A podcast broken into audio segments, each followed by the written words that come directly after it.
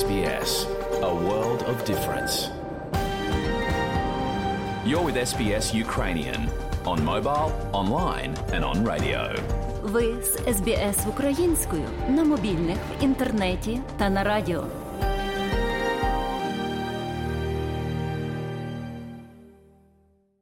Щирі вітання усім, хто слухає україномовну програму Радіо СБС сьогодні, 2 березня року 2023.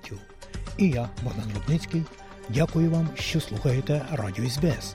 А сьогодні, шановні друзі, у нашій радіопрограмі, як завжди, ви почуєте короткий огляд новин Радіо СБС станом на час виходу нашої радіопрограми про події на наших рідних землях сьогодні нам розкаже київська журналістка Людмила Павленко.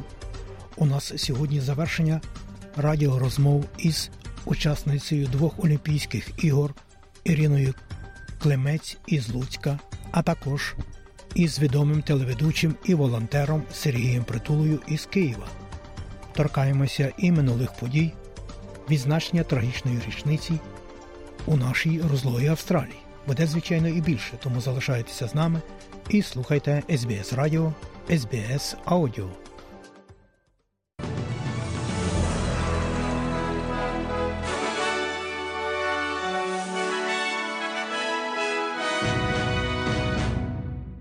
У студії Богдан Рудницький і ви слухаєте новини Радіо СБС. І сьогодні у цьому бюлетені, зокрема, Національна партія Австралії закликає федеральний уряд відновити сільськогосподарську візу, щоб допомогти фермерам з нестачею робочих рук. Міністр з комунікації запевняє, що стійкість австралійської пошти є життєво важливою на тлі закликів до реформ. І спорті колишній віце-капітан футбольної команди Колінвуд судиться з клубом після того, як їй дозволили повернутися на тренування через два з половиною тижні після того, як вона отримала струс мозку. І далі про це і більше.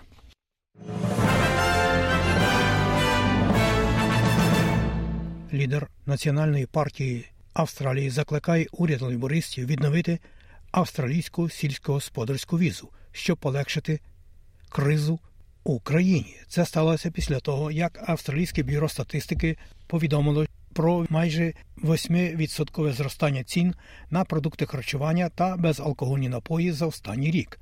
В даний час існує схема трудової мобільності у Тихоокеанському регіоні для Австралії, щоб забезпечити робочі місця для людей з Тимору, Лешті та країн Тихоокеанського регіону.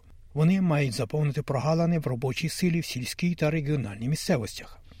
Лідер націоналістів Дейвід Літерплут каже, що допомога людей з Південно-Східної Азії може допомогти фермерам у боротьбі з нестачею робочих рук і збільшити кількість мігрантів. Уряд Албанізі повинен визнати, що вони помилилися, що їм потрібно залучати працівників від Азіо-Тихоокеанського регіону, щоб заповнити 127 тисяч вакансій. І якщо вони не зможуть, то австралійці продовжать платити більше.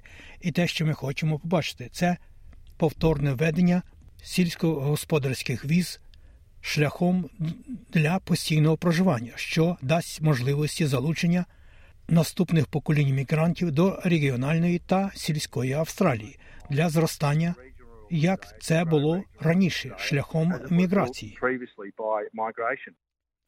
А тіньовий міністр фінансів Джейм Гюм каже, що більша конкуренція в супермаркетах допоможе полегшити вартість життя. Великі супермаркети, включаючи Aldi і Coles, і Medcash, який володіє мережею крамниць IGA, дали уявлення про зростання вартості життя перед комітетом Сенату вчора. Колс, зокрема, сказав комітетові, що вони постраждали від COVID-19 та повені і поглинають загальне збільшення витрат, передане постачальниками.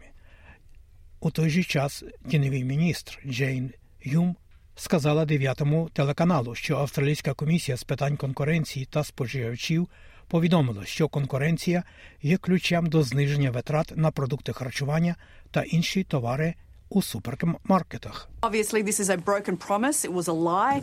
The government said before the election that they weren't going to make any changes Вони пропонують покращити конкуренцію, і супермаркети погоджуються з a Поліпшення конкуренції не тільки в розрібній торгівлі, але й прямо через ланцюжок поставок. Це спосіб, за допомогою якого ми зможемо збільшити тиск, щоб знизити ці ціни на все, що в кінцевому підсумку потрапляє до споживачів.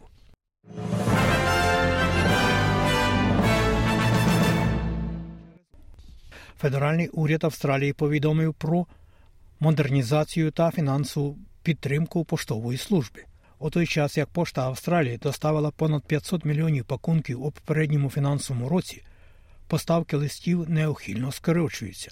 Міністр зв'язку Мішель Роланд стверджує, що стійкість австралійської пошти є життєво важливою, оскільки місцеві поштові відділення продовжують залишатися основними постачальниками послуг у багатьох громадах.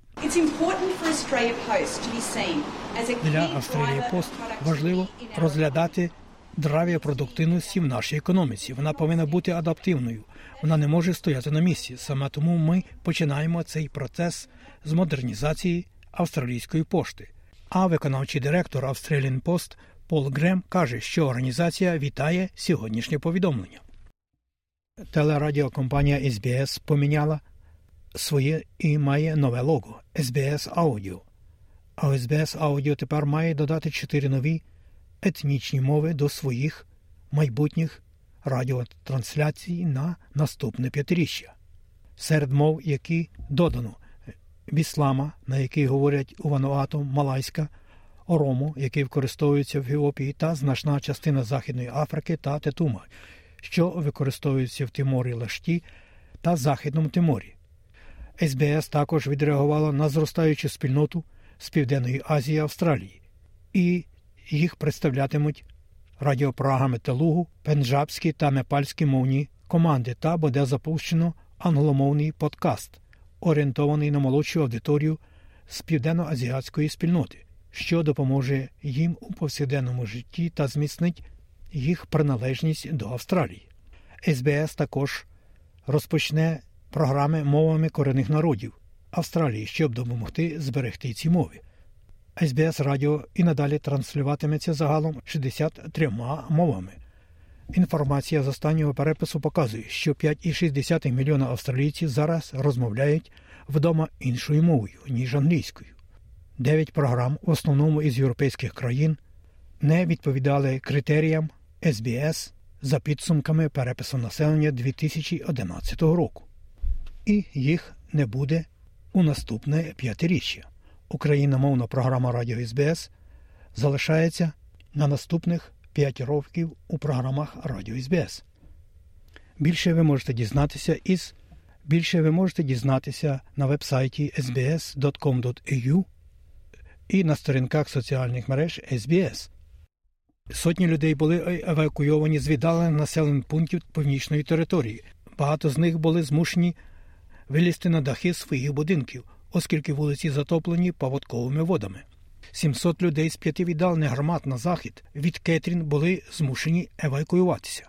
І про спорт, колишня віце-капітанка футбольної команди Колінвуд Емма Грент судиться з клубом після того, як їй дозволили повернутися до тренувань через два з половиною тижні після струсу мозку.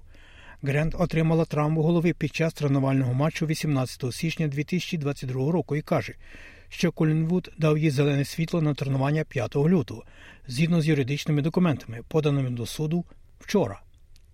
Ема Грент пішла у відставку, так би мовити, в кінці сезону року 2020 після 20 ігор за клуб. І про курси обміну валют, як інформує Резервний банк Австралії, станом на сьогодні один австралійський долар ви можете обміняти на 67,5 американських центів. І за один австралійський долар при обміні на євро ви можете мати 0,63 євро. У той же час, як повідомляє Національний банк України станом на нині, один австралійський долар можна обміняти на 24 гривні і 79 копійок. За долар США ви можете мати 36 гривень 56 копійок, на євро ви можете обміняти на 39 гривень і 7 копійок. І насамкінець про прогноз погоди. Як передбачило на сьогодні Австралійське метеорологічне бюро у Перто 37, в Аделаїді 24, в Мелбурні 21, в Гоборді 21 також, в Канбері 28, в Лонгонгу 24, можливий невеликий дощ, в Сіднеї 26, в Ньюкаслі 28, в Брізбені 31, можливий короткочасний дощ, в Кенс сонячно 32, в Дарвені 31, дощитиме і буде вітряно. Оце все сьогодні у новинах СБС.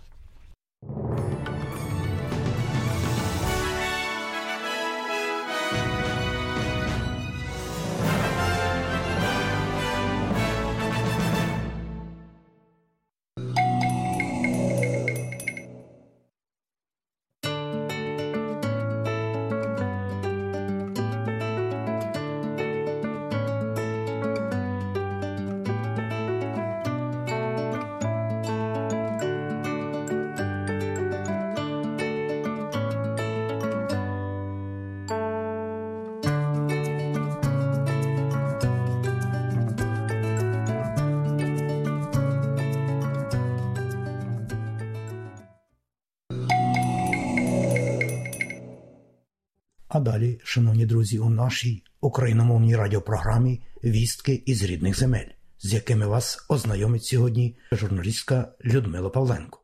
371-й день повномасштабного російського вторгнення відразу до ситуації на фронті на південних околицях Бахмута російські армійці зночі відновили штурмові дії. Розповів в єдиному марафоні боєць 5-ї штурмової бригади збройних сил України Юрій Сиротюк. Сьогодні вночі знову активно працювала артилерія. і Ворог знову перейшов до штурмових дій. На нашому напрямку ці всі штурмові дії безуспішні. На південному фланзі ситуація є стабільна, і ворог тут е, досягти якихось успіхів не може. Хоча штурмові дії веде постійно, кожного дня наступає, а жодних результатів він тут не отримав. Весь великий наступ зараз ведеться за якісь вулички, за садові ділянки, загороди навколо Бахмута. І як повідомляє Генеральний штаб збройних сил України, російська армія на сході продовжує наступ на Куп'янському, Лиманському, Бахмутському, Авдіївському та Шахтарському напрямках. На Запорізькому та Херсонському російські окупанти обороняються. Біля Бахмута Росія сконцентрувала основні зусилля, аби спробувати повністю окупувати Донеччину для підкріплення збройних сил України. До Бахмута переміщаються додаткові українські підрозділи. Таке рішення ухвалили після перебування в Бахмуті командувача операції об'єднаних сил генерала Олександра Сирського. Повідомила заступниця міністра оборони України Ганна Маляр. Там прямо на місці були прийняті певні рішення. Це і рішення про переміщення додаткових підрозділів, і там ну певні рішення, які не можна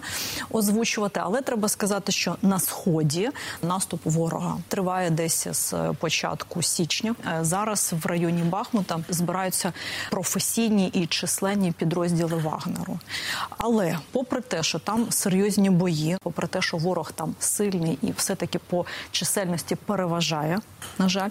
Але втрати у ворога дуже високі, значно вищі за наші. У Придністров'ї стартують військові збори, начебто через загрозу з боку України. Про це повідомляє так зване Міністерство оборони Невизнаної Республіки. Є аналогічна інформація і від російського міністерства оборони. Повідомляється, що заходи триватимуть три місяці. Водночас влада України та Молдови заперечують наявність будь-яких агресивних планів щодо території Придністров'я. За словами речника голови Одеської військової адміністрації Сергія Братчука, українські військові пильно спостерігають за ситуацією в сусідній державі. Нагадаю, самопроголошена Придністров'я межує з Одещиною. Російська Федерація намагається ту невизнаному Придністров'ї створити можливими провокаціями джерело певної напруги для України і для наших збройних сил. Ситуація моніториться і у наших і військових командирів, військово-політичного керівництва держави є сценарії відповіді на те, що можливо бачили вчора мітинг в Кишиневі. Присутні російські громадяни, які відкрито на камеру говорять, що не розуміють молдовської мови. У столиці Молдови вже кілька днів тривають антиурядові мітинги, на яких, за словами офіційного Кишинева, присутні і російські громадяни. Українське воєнне керівництво не виключає провокацій та обстрілів українського кордону з боку невизнаного Придністров'я. Проте наразі загрози для відкриття другого фронту немає. Запевнила керівниця прес-центру сил охорони та оборони оперативного командування Південь Наталія Гуменюк. Активності з того боку кордону не спостерігається. Ці сили, які зосереджені України від країни-агресорки на е, ділянці Придністров'я не є критичною силою. Росії вкрай необхідно створити ще одну гарячу точку в Європі, окрім України. Тому російська влада розхитуватиме ситуацію в Придністров'ї. Це ще один спосіб тиснути і домагатися переговорів із заходом. Саме так оцінює ситуацію з організованими у Молдові протестами директор Українського інституту майбутнього Вадим Денисенко. Росіяни будуть зараз пробувати качати ситуацію в першу чергу через Кишинів. Якщо не вдасться е, захоплювати е, державні будівлі, створювати е, конфлікт безпосередньо, нібито мирними мітингами. Виключати, на жаль, подальші якісь дії пов'язані із Придністров'ям і залученням ГРВЗ, на жаль, ми не можемо. Додам також, що один з найпопулярніших у Європі лоукостів угорська авіакомпанія Wizz Air призупиняє з 14 березня свої рейси до Кишинева. Рішення в компанії пояснили підвищеним ризиком у повітряному просторі Молдови, але заявили, що планують відновити польоти, як тільки стане безпечно. Росія готується до оборони окупованого нею Мелітополя на Запоріжжі. Російські армійці завозять у місто техніку та особовий склад через Мелітополь у бік Запоріжжя та Запорізької лінії фронту. За останню добу їх їхало більше півсотні одиниць техніки. Про це на своєму брифінгу розповів міський голова Мелітополя Іван Федоров. Він перебуває на підконтрольній Україні території, але отримує інформацію із окупованого міста. Намагаються привести порядок для себе для командування щонайменше чотири бомбосховища центральних будують для себе також сховища. Тож е, сьогодні вони намагаються звести величезну кількість свого особового складу, військової сили і оборонних рубежів для того, щоб отримувати наше місто. Наразі на території міста залишається приблизно 50-60 тисяч населення. Така ж сама кількість, як і була останні три місяці. Тенденція до виїзду зменшилась, тому що виїзд вкрай тяжкий. Навіть переїзд між містами тимчасово окупованої території він майже неможливий. Треба отримувати перепустки, і також расисти декілька тижнів тому ввели нову хвилю паспортизації. Звернуться за медичною допомогою плановою неможливо отримати цю перепуску для переїзду між містами. Також неможливо без паспорту РФ. Визволення Криму є стратегічно важливим для України, і це може змінити хід війни. Таке заявив колишній командувач військ Сполучених Штатів Америки в Європі генерал Бен Годжес в ефірі національного телевізійного марафону. За словами Годжеса, Донбас теж буде деокуповано, але першочерговий контрнаступ на півострів має багато переваг. Є багато різних варіантів, які допоможуть спочатку ізолювати, а потім і звільнити Крим. Ось що має значення: дозволити росіянам тиснути усіма силами на захисників Бахмуту, а основні сили цього літа направити на ізоляцію, а потім і звільнення Криму, зробити неможливим для росіян перебувати там. І це те, що змінить війну, і це може статися до кінця цього літа. Усі фронтові напрямки нині під пильною увагою збройних сил України констатував у своєму щоденному зверненні президент Володимир Зеленський. Провів сьогодні і довгий детальний селектор з усіма, хто здійснює керівництво різними напрямками захисту держави: військові, СБУ, ГУР, зовнішня розвідка, МВС, інші урядовці, офіс. Кожен фронтовий напрямок тримаємо під контролем. Хортиця, Таврія, Одеса, Північ були доповіді щодо ситуації за добу. Окрім безпосередньо фронтових напрямків, увага і до прифронтових територій, тих міст і районів, які щодня щоночі зазнають російських обстрілів, свідомого терору, Нікополь та інші громади Дніпропетровської області, Запоріжжя, Херсон і область, прифронтова частина Донбасу, Харків і область, Сумщина, Чернігівщина. Зараз на більшій частині території нашої держави, де вдалося дати відносну безпеку життю, може не відчуватися, яким є життя тих наших людей, хто у прикордонних районах з Росією, хто на півдні нашої держави, там, де обстріли, там, де люди, хоч і не на фронті, але ж все ж таки безпосередньо на війні, там, де Росія постійно намагається знищити все, що є у людей, постійно, і це без перебільшення. Коли ми готуємо активні дії наших військових, усіх наших сил оборони і безпеки, ми маємо на увазі і те, що такі активні дії поступово повертатимуть безпеку тим, хто зараз у прифронтовій зоні. Кожен рух нашого прапора вперед означатиме і убезпечення наших людей, і на тих територіях, що будуть звільнятися від окупанта, і на тих територіях, що ставатимуть глибшим тилом, і на тих територіях прикордоння, яким поразка окупанта принесе нарешті спокій. Дякую всім, хто готовий допомагати нашій державі в подальших активних діях. Дякую кожному і кожній в наших силах оборони і безпеки, хто зараз вже готується. І я дякую тим, хто, попри всі загрози, попри всі небезпеки, робить усе можливе, щоб у прифронтових районах України, у містах і громадах, які зазнають російських ударів, все ж зберігалося нормальне життя. Це і ДСНС. України, і сили поліції, і наші соціальні та адміністративні служби, місцева влада, сумлінний бізнес, звичайно, волонтери, які допомагають людям і державі. Президент Зеленський у своєму зверненні також звернув увагу на те, що прихід весни ознаменував для українців важливий факт: країна вистояла зиму, попри російські атаки на енергетичну інфраструктуру. Провів кілька принципово важливих нарад. В енергетичній нараді взяли участь усі, від кого залежить стабільність роботи нашої енергосистеми. Це була тривала нарада, три години. Енергетичні компанії, Нафтогаз, Енергоатом, Укренерго, Укргідроенерго інші. Уряд, офіс, голова профільного комітету ВР, військові, розвідка. Цю зиму пройдено. Вона була дуже складною, і цю складність відчув без перебільшення кожен українець. Але все ж ми змогли забезпечити Україну енергією і теплом. Так, загроза для енергосистеми зберігається, але й робота заради енергосистеми триває. На енергетичній нараді сьогодні ми зафіксували поточні завдання, щоб нормально завершити цей опалювальний сезон. І ми вже почали готуватись до наступного сезону. Кожен з учасників наради отримав свою частину роботи щодо цього. Бачимо ризики, знайдемо реагування. Два київські музеї змінили свої назви. Київський музей Пушкіна називатиметься Садиба на Кудрявці, а музейно-виставковий центр сучасного мистецтва просто музейно-виставковий центр. Як інформує Київська міська військова адміністрація, зміни відбулися за зверненням громади Києва і керівників музеїв. Людмила Павленко, Київ для Радіо СБС.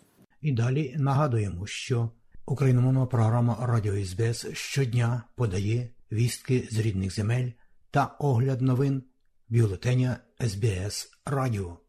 Заходьте на нашу веб-сторінку www.sbs.com.au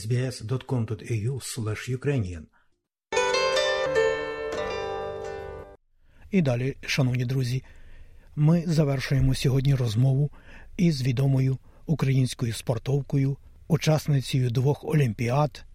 Іриною Клемець із Луцька, яка перебуває у Мельбурні і буде тут до 7 березня.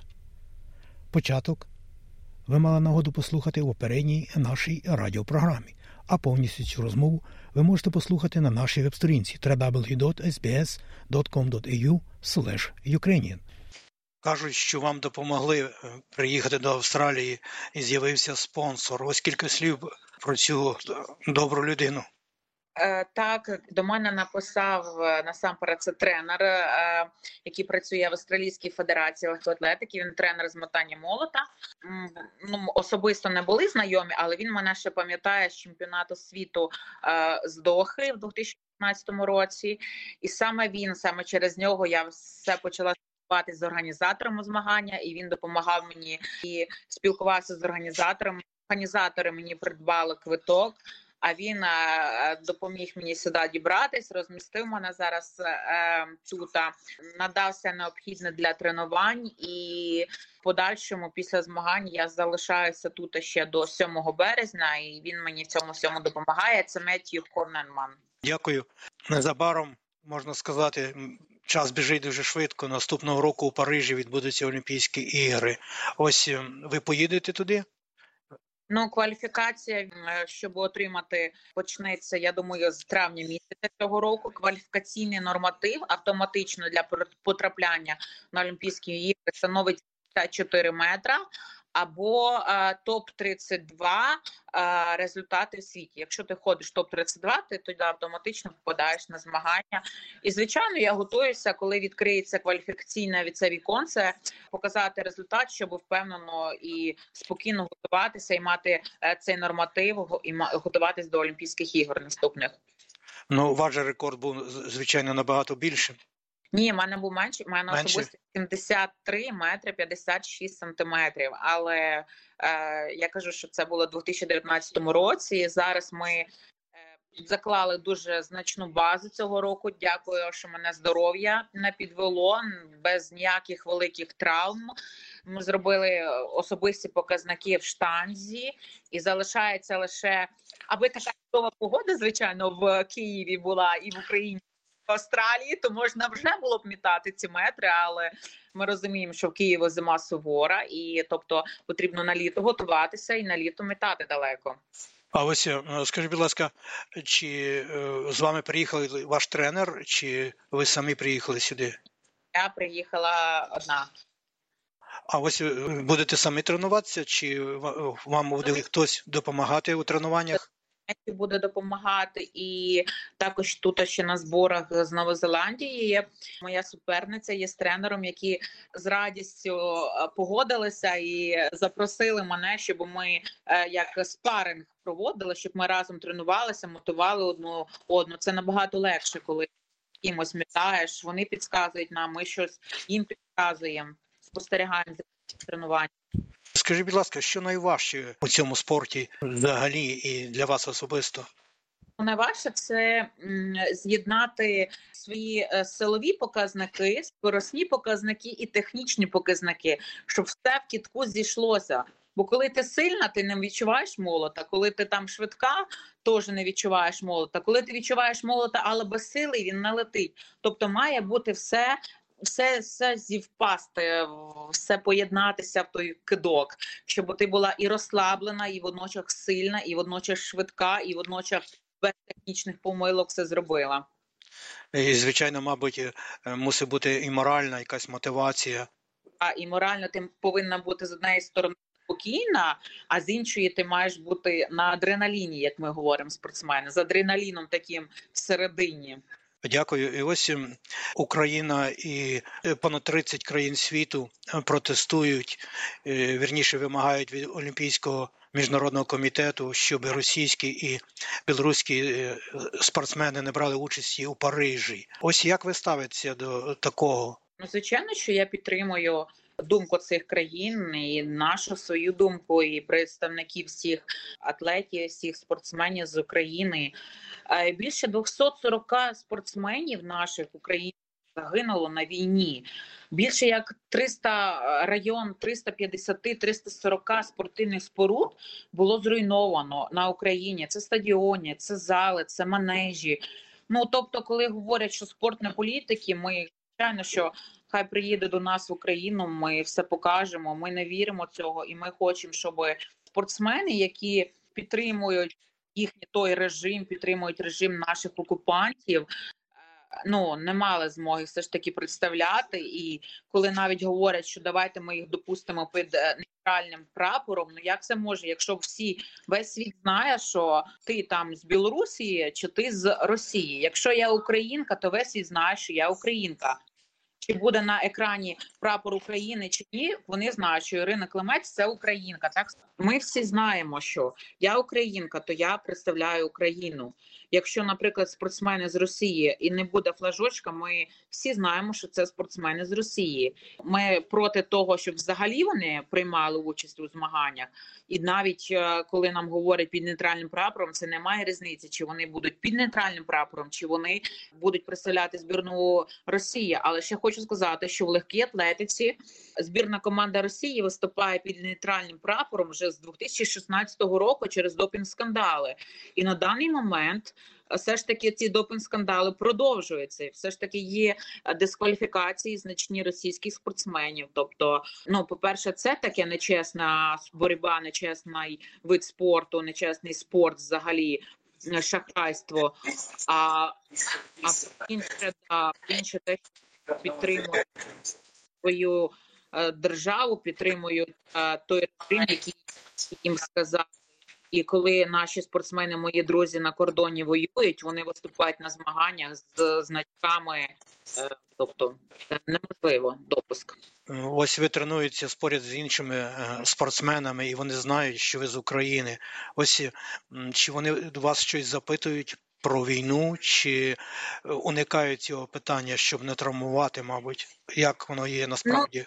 Ну, війна дуже багато моїх друзів і взагалі спортсменів написали, підтримували мене. Е, коли почалась війна, я мене польський атлет і тренер запросили до себе в групу, щоб я не тренувалася одна. То літом я тренувалася з ними там в Польщі.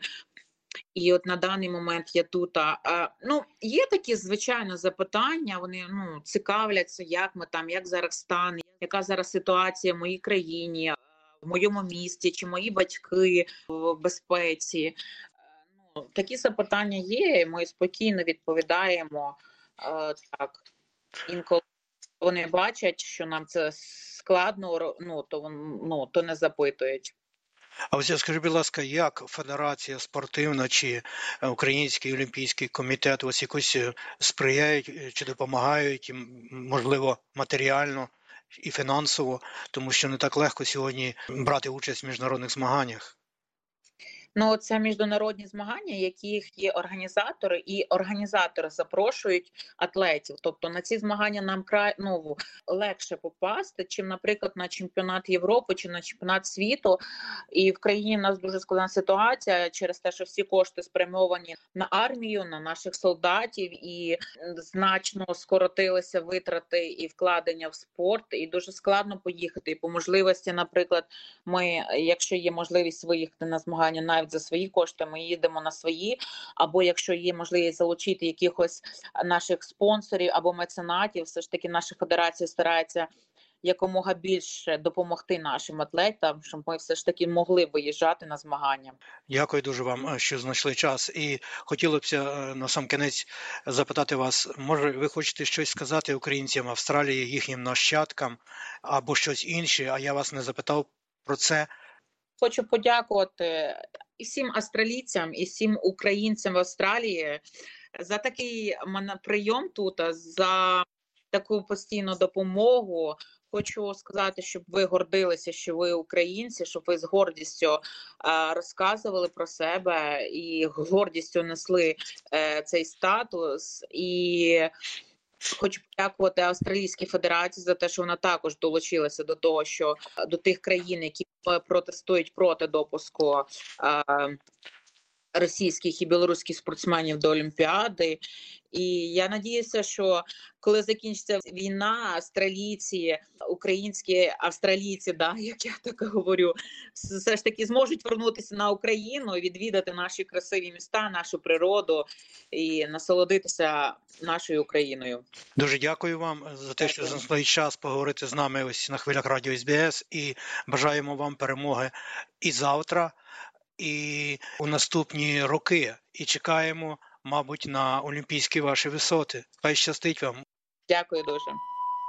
А мені, шановні друзі, тут залишається лише нагадати, що це була розмова із відомою українською спортовкою панною Іриною Клемець, яка у ці дні перебуває у Мельбурні, а розмовляв із нашою високодостойною гостею Богдан Рудницький. Слухайте радіо СБС.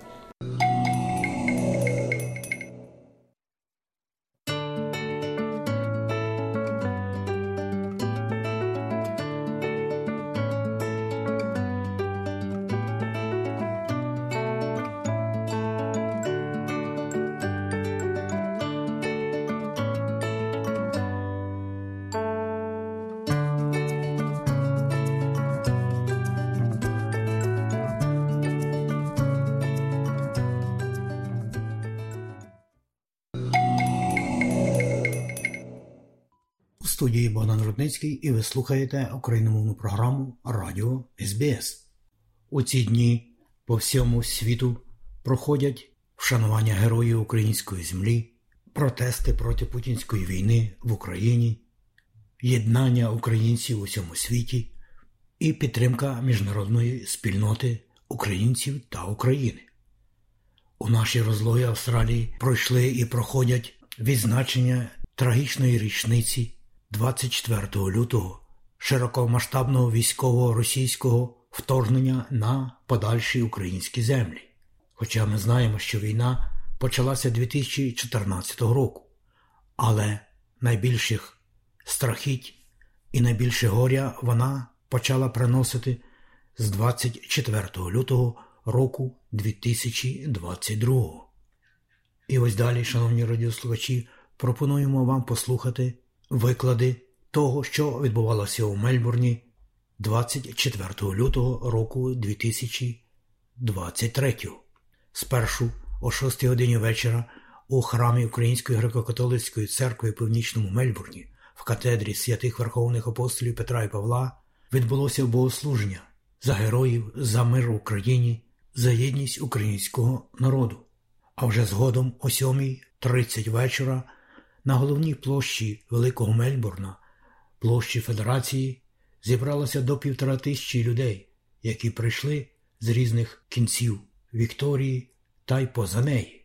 Цього дня відбулося віче шанування загиблих героїв, протест проти путінської війни і солідарність з Україною багатокультурної Австралії. Отже, спершу на цьому мітингу, який вела пані Христина Хметь, данину пошани і вдячності коренним народам Австралії, віддали українці на чолі з професором, добре відомим для української спільноти Марком Рос.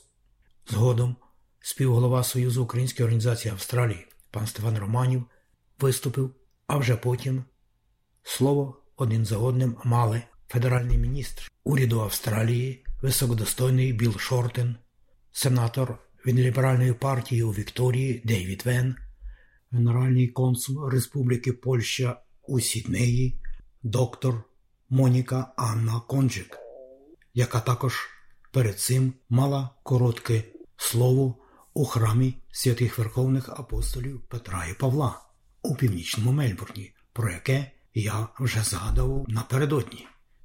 Лідер вікторіанської опозиції Джон Песуто, парламентар вікторіанського парламенту Меттю Гай, лейбористський парламентар Лі Тармаліс, учасниця двох олімпіад, українська спортсменка з метання молода Ірина Клемець, яка у ці дні перебуває в Австралії, Світлана Соловій, яка прибула до Мельбурна у березні минулого року.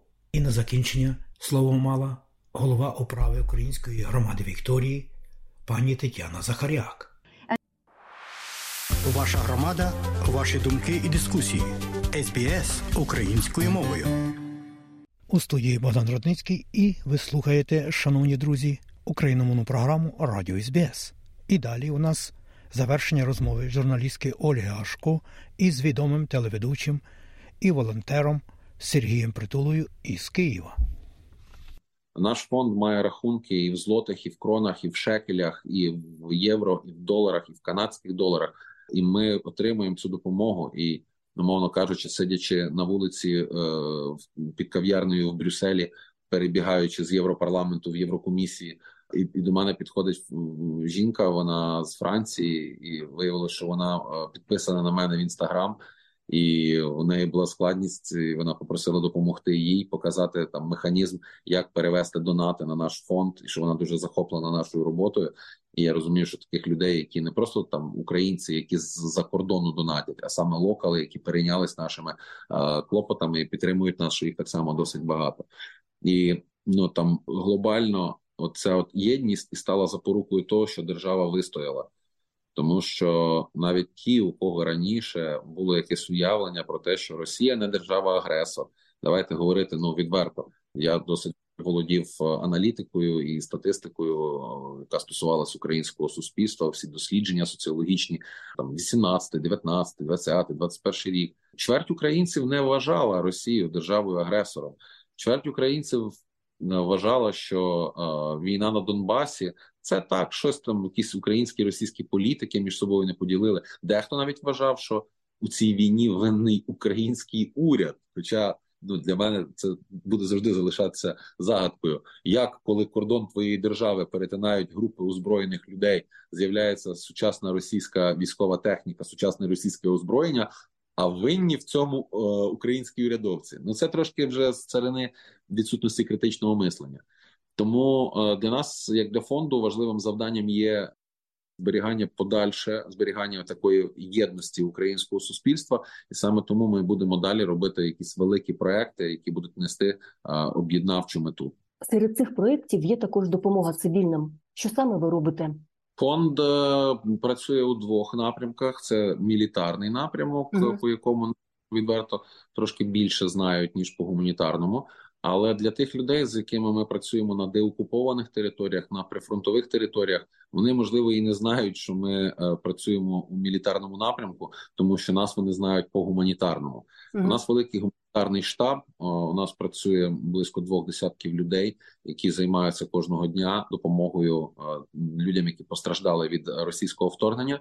Це власне як е, комунікація, співпраця, допомога громадам на звільнених територіях, тому що росіяни, йдучи е, чи тікаючи, вони зазвичай забирають з собою все. Тобто рівень мародерства на Херсонщині він не налазить на голову. В лікарнях позалишалися просто голі стіни і підлога. Було вивезене медичне устаткування, тобто люди, які ну, потребували якогось там ургентного втручання, які потребували ну негайно там е, допомоги, їх мусили вести в інші області, тому що в Херсонській області їх тупо не було де Е, полікувати. Забирали телефони в дітей, в дорослих. Дійшло до того, що ми привозили зараз кнопкові телефони і роздавали керівникам територіальних громад, щоб вони могли мати зв'язок з е, обласним центром. Я вже мовчу про те, що там вся техніка була вивезена. Е, вивезли пожежні машини, вивезли вивезли санітарні машини, вивезли ремонтні машини, навіть асенізаторські машини вивезли. Тому потреби у нас відверто величезні. Гуманітарний штаб цим переймається. Ми гарно співпрацюємо з західними партнерами. У нас заходить по е, лінії такої комунікації е, медицина. Е, у нас хороші стосунки з великим американським фондом, який допомагає нам наборами продуктовими і гігієнічними.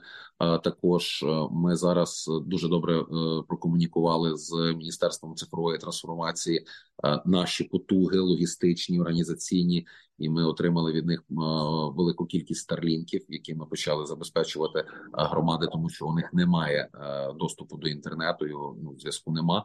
В такий спосіб ми даємо людям можливість мати зв'язок з всією Україною зі світом. Плюс ці старлінки необхідні, тому що разом з ними ми також привозимо смартфони і завдяки цьому діти мають можливість онлайн навчатися, тому що вісім місяців під російською окупацією вони були відлучені від навчального процесу. Тому що е, українську освітню програму росіяни заборонили, а до російської ніхто з вчителів і дітей приставати не хотів. Ну тобто були якісь одиничні випадки, проте глобально план росіян, що вони ось так зараз візьмуть та інтегрують українців на окупованих територіях у руський мір. Він повністю провалився. Остаточно зараз люди за це платять, тому що росіяни мстять, тому що ми були зараз з директоркою фонду. Їздили по цих е, громадах, з якими ми співпрацюємо в Херсонській області. Ну ти заїжджаєш в Береслав, він обстрілюється ледь не кожного дня і не потрібно аж дуже старатися бити по ньому смерчами чи ураганами чи ракетами. Ні, його розвалюють з другого берега Дніпра, там де ще Україна окупована. Туди можна дістати з крупнокаліберного кулемета. З міномета, е, дроном камікадзе невеликим, ствольною артилерією. Тому біда величезна, відверто кажучи, і е, в цьому сенсі ми завжди намагаємось достукатися до е, тих суспільств, які, наприклад, остерігаються допомагати Україні в мілітарному напрямку, проте е, дуже охоче е, не проти, скажімо так, або охоче е, хочуть допомагати по гуманітарному. Ви кого і... ви, ви кого зараз маєте на увазі? Можете можете конкретизувати які суспільства? Ну, наприклад, ну у швейцарців, наприклад, угу. це політика. Ми зараз спілкувалися з послом Японії. Приїздив до нас також е, офіс хед офісу в Україні фонду Джайка. Так, це японський фонд. Зрозуміло, що ми з ними не спілкуємося про допомогу по мілітарному напрямку. Країни дотримуються нейтралітету, і тому вони висловлюють там бажання працювати по гуманітарній лінії. Ну і за це ми так само їм вдячні, тому що тих генераторів треба дуже багато, медичного обладнання треба дуже багато, спецтранспорту треба дуже багато. І в цьому сенсі нам би також дуже хотілося поглибити комунікацію з різними ком'юніті в Австралії, які могли б нам допомагати в цьому сенсі. Австралія дуже сильно допомагає Україні протягом всього цього року. А можете трошки докладніше розповісти про можливі проекти з австралійцями? Наприклад, на гуманітарний штаб нашого фонду один добродій з Австралії. Він не український діаспорянин, а саме австралієць, передав 10 таких генераторів, які опинилися в результаті потім в територіальних громадах на на звільненій Херсонщині. Є ще такий клопіт. Е, там люди в західному світі вони звикли жертвувати гроші на зрозумілі їм великі е, організації масштабні світового, е, скажімо так, розміру, бо є такий імідж, що вони дуже серйозно там допомагають в разі якихось проблем. Проте, відверто кажучи, ну зі всією повагою до ряду організацій, які працюють під крилом Організації Об'єднаних Націй, зі всією повагою до Червоного Христа, але проїдьтеся по деокупованих територіях і запитайтеся в людей, які там живуть, чи відчувають вони підтримку е, цих структур. І тому, даючи гроші на якісь великі міжнародні організації, які раніше асоціювалися з ефективною допомогою, просто завжди усвідомлюйте, е, скільки грошей ці організації витрачають на свою операційну діяльність та на адміністрування процесів роботи цих організацій. І ну, ми тут на місці дуже добре розуміємо, що нам потрібно в Харківську область, Чернігівську чи Сумську. Ми розуміємо, скільки нам треба будиночків модульних поставити в Макарівському районі для того, щоб люди, яким росіяни повністю вщент зруйнували будинки, не стали біженцями. Для нас це важливо, щоб наші люди залишались на своїй землі. У вас є якийсь прогноз на найближчі місяці? Що нас чекає? Нас чекає подальша велика війна, тому що росіяни вони ну не рахують своїх втрат. У них е, солдат це такий самий розхідний матеріал, як для нашого війська дрон чи чи автомобіль. Угу. Можна втратити дрон і купити інший, але ну втратити людське життя, ти ж його не, не купиш більше і, і не воскресиш людину. Але друзі, це війна надовго. Дякуємо Сергію за розмову. Щиро вдячні також за його волонтерську роботу. Це був Сергій Притула, Київ. Інтерв'ю записала Ольга Гашко, Мельбурн. Якщо ви хочете допомогти українській армії, дивіться, будь ласка, інструкцію, як це зробити на сайті SBS Ukrainian.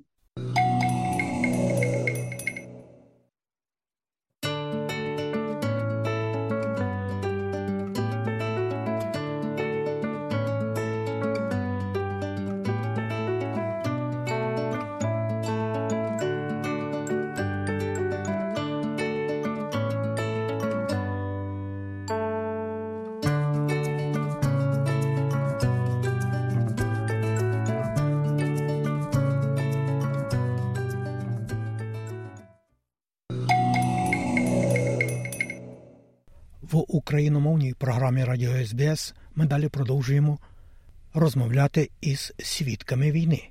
Однією із таких є Діана Лепетинська, з якою розмовляє Мар'яна Вотсон. 24 лютого 2022 року харків'янка Вікторія Мазікіна прокинулася від гучних вибухів. Це були обстріли російських військ. Вже через кілька годин вона з 11-місячною дочкою їхала з рідного міста, у яке так і не повернулася. У цьому подкасті ви почуєте емоційну історію молодої жінки, яка зараз живе поблизу Мельбурна, про її досвід перших місяців війни в Україні.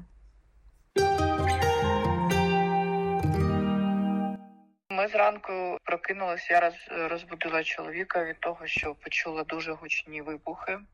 тому що вибухи мені знайомі, тому що війна вже в Україні починалась і далеко їх було вже чути колись. І це було зрозуміло, що то були дуже гучні вибухи, тому що за 20 кілометрів від нас знаходиться місто Чугуїв, е, де є аеродроми, е, і наш дім е, знаходиться на окружній дорозі навколо Харкова, яка якраз виходить в сторону Білгорода. Дуже гучно було дуже. Я розбудила чоловіка, сказала, що я чую вибухи. Він відкрив вікно. На вулиці зима йому кричала: закривай вікно, мала гола спить. Ось подзвонила одразу батькам, які проживають десь в двох кілометрах від нас. Питали, що в них, що по, по новинах кажуть, і сказали, що гарного нічого не кажуть, що на нашу територію вторглися росіяни. Ось ми з чоловіком швидко почали думати, що робити, їхати, залишатись. Але так е, як доньці не було ще й е, рочку, рішення було однозначне кудись їхати. Знайомих ми ніде не мали в інших містах, але розуміли, що треба їхати кудись до Западної України. До цього вже були складений рюкзак з документами, якісь відкладені гроші. Ну, все було в одному місці, бо нам давно вже по телевізору казали про те, що треба готувати сумки, рюкзаки, які стануть в нагоді. Вибухи повторювались постійно, десь за годину. Чоловіку з роботи написали, що на роботу сьогодні ну, не виходити. Ми продовжували потроху складати речі. О, Боже, це є такі страшні моменти. До мене, е, ну, звісно, там в хату ніхто там не заходив. Ми зібрали ми десь о 9 ранку ми виїхали з міста Харкова. Була дуже-дуже велика тягнучка, неймовірно просто. Ми їхали 12 годин до міста Полтава, а це десь ну, приблизно 200 кілометрів. Тобто в звичайний день можна було б доїхати там за декілька годин. Е, зупинялись по дорозі в аптеку, купити малі підгузки, е, суміш, е, жарознижуючі, ще ну, якісь там першу необхідність, буквально, щоб там були в мене і в неї. І по дорозі е, ми в тягнучці постійно стояли, е, десь е, стояли в черзі, щоб заправити бензин трошки, дозаправитись. І в одній з тягнучці ми зустріли співробітника мого чоловіка, який також зі своєю сім'єю кудись їхав. І чоловік каже, що вони їдуть в Миргород, бо в нього там родичі, і вони запрошують їхати. ну, нас до них. Хоча б переночувати, бо де зупинятись, що робити, ми ну, не знали. Ми ну, в якомусь дикому страху їхали. Напевно, мені здається, зараз я трошки по-іншому якось поступала, чи не знаю, можливо і ні. Ми приїхали, нас зустріли на диво. Ну, я всю дорогу просила Бога, щоб мені допомогли. Нас, нас зустріли е, родичі е, співробітника мого чоловіка. І виявилось на диво, ми зупинились в домі батюшки та матушки. Е, вони нас прийняли, і ми прожили в них більше тижня. 25 лютого зранку ми прокинулись тихо, спокійно, люди збирались на службу, на роботу до ну, до себе в храм. Вони повернулись, нас нагодували. Я вже точно не можу прямо сказати, в котрій годині це було. Але 25 числа ми знову втрапили під обстріл е, в Миргороді за два кілометри е, до там, де ми жили, е, до будинку, там, де ми знаходились, е, спочатку прилетіли два страшних е, літаки, яких я бачила в вікно, і мені здається, вони дуже низько летіли. Чорного чорного кольору або темно-темно сірого, тобто ну дуже такі страшні. Мені здавалося, що я В вікно бачила і пілота. Ну, тобто вони дуже низько летіли, ну неймовірно низько. І ми потрапили знов під е, бомбардування. Е, на кришу нашого дому, який, в якому ми проживали, я не знаю, що сипалось. Зім, земля, чи то е, якісь е, ну, е, осколки, чи ще ну, щось подібне. Я не знаю точно. Е, але те, що розпочата була така страшна війна, і куди далі що робити, ну я не знала. Ми залишались там тиждень.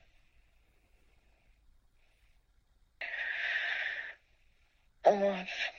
І так ми трошки по Полтавській області тоді ще перемістились за тиждень. Мої батьки виїхали з Харкова також з братом і, виїхали до Полтавської області. Ми з ними зв'язались, переїхали до них, бо вони були там у більш знайомих нам людей, де можна було ну, знаходитись довше. Нам всім здавалося, що то щось місяць, і все закінчиться, і всі поїдемо додому. Але скоро рік. Я не була в Харкові ні разу. 27 лютого був день народження моєї доньки. В прошлому році їй виповнювався рік. Я до цього дня так готувалась в Харкові. Я не знаю, мені здається, це неможливо пережити. Навіть якщо ти не бачив ну, якісь там страшні моменти е, з приводу там, як кудись летіла ракета, чи там влітала, чи ще щось. Це просто. Ми втратили ми з чоловіком за два роки до початку війни. Ми купили собі житло.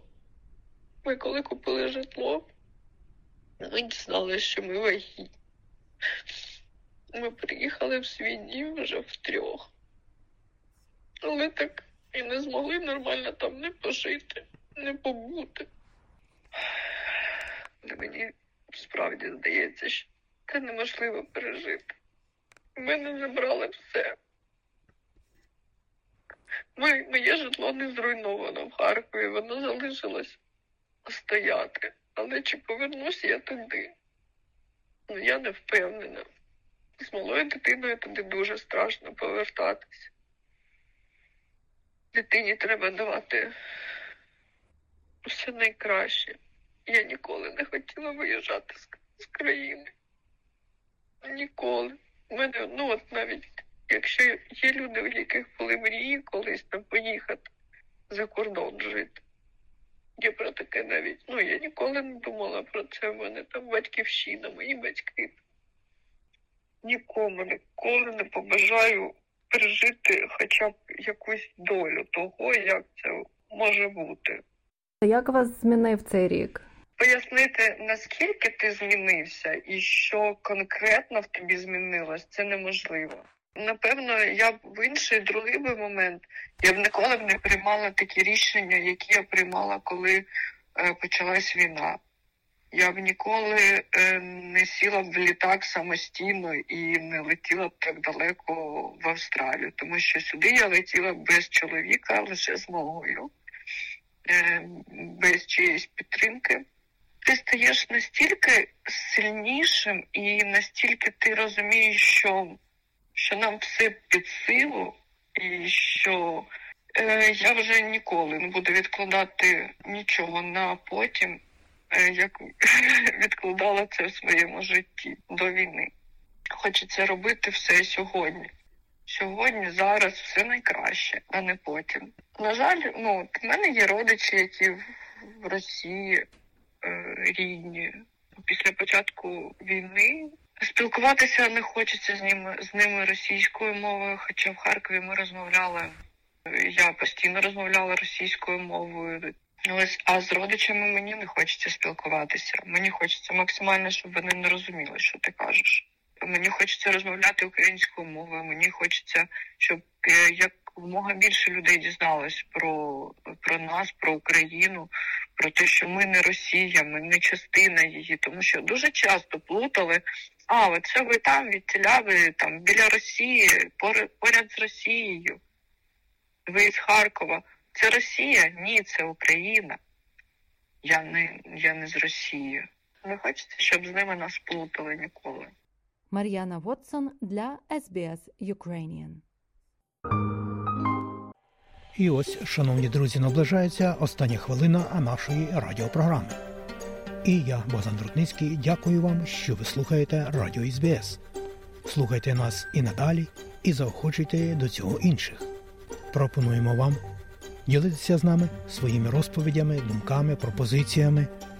А для цього сконтактуйтеся з нами на електронну пошту ukrainian.program.sbs.com.au і ми неодмінно сконтактуємося з вами і надамо вам слово на хвилях радіо СБС. Доброго здоров'я вам і вашим родинам!